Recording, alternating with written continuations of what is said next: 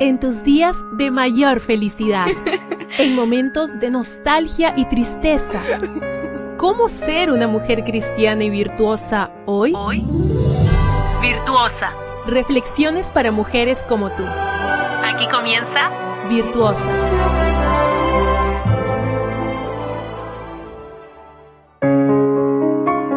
Señor nos permite iniciar una nueva semana. Nos encontramos a domingo 25 de febrero. Hoy la meditación trae por título El don de la imperfección. Voltaire dijo, lo perfecto es enemigo de lo bueno. Me encanta tu forma de escribir. Es sencilla y sublime. Me confesó recientemente por mensaje de texto un autor de libros a quien admiro bastante. Sonó como música a mis oídos hasta que añadió, lástima que en aras de tanta perfección, tú misma nos impides leerte más a menudo. Lamento que otros libros hayan tenido más influencia sobre mí que tus escritos. Lo malo de las cosas que se dicen por texto y no de viva voz es que no podemos idealizarlas en la memoria recordándolas como nos gustaría que nos hubieran sido. Los amigos que nos dicen las verdades, con o sin anestesia, nos hacen un gran favor. El mensaje entre líneas estaba claro. Mónica, tu afán de perfeccionismo nos impide beneficiarnos de los talentos que tienes. Úsalos sin preocuparte por lo que los demás piensen de ti. Por favor, Gracias. Amén. Necesitaba oír esa verdad porque aún no tenía del todo claro que lo perfecto es enemigo de lo bueno. Lo bueno es querer mejorar, porque se basa en el sano deseo interno de no estancarnos en la mediocridad. Pero el perfeccionismo se basa en la búsqueda de la aprobación externa que, digámoslo claro, no tiene nada de sano.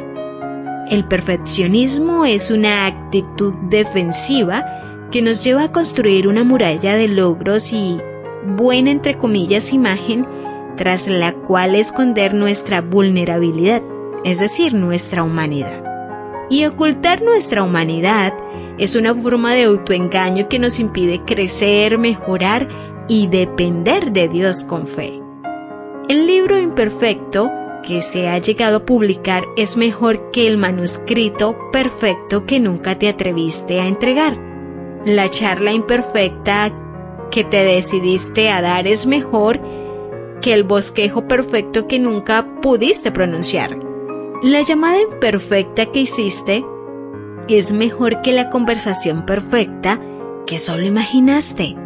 El trabajo imperfecto que finalmente aceptaste te ha abierto más puertas que el trabajo perfecto que anhelabas pero que nunca pudiste conseguir. Por eso, no dejes que lo perfecto te impida alcanzar lo bueno. Sí, la Biblia nos llama a ser perfectos como nuestro Padre que está en los cielos es perfecto y esto lo encontramos en Mateo 5:48. Pero la palabra griega usada ahí, teleios, significa completo, maduro, consagrado, cumplido. No significa perfecto en el sentido de impecable o sin defecto. La perfección humana no existe. ¿Por qué intentar alcanzar algo imposible?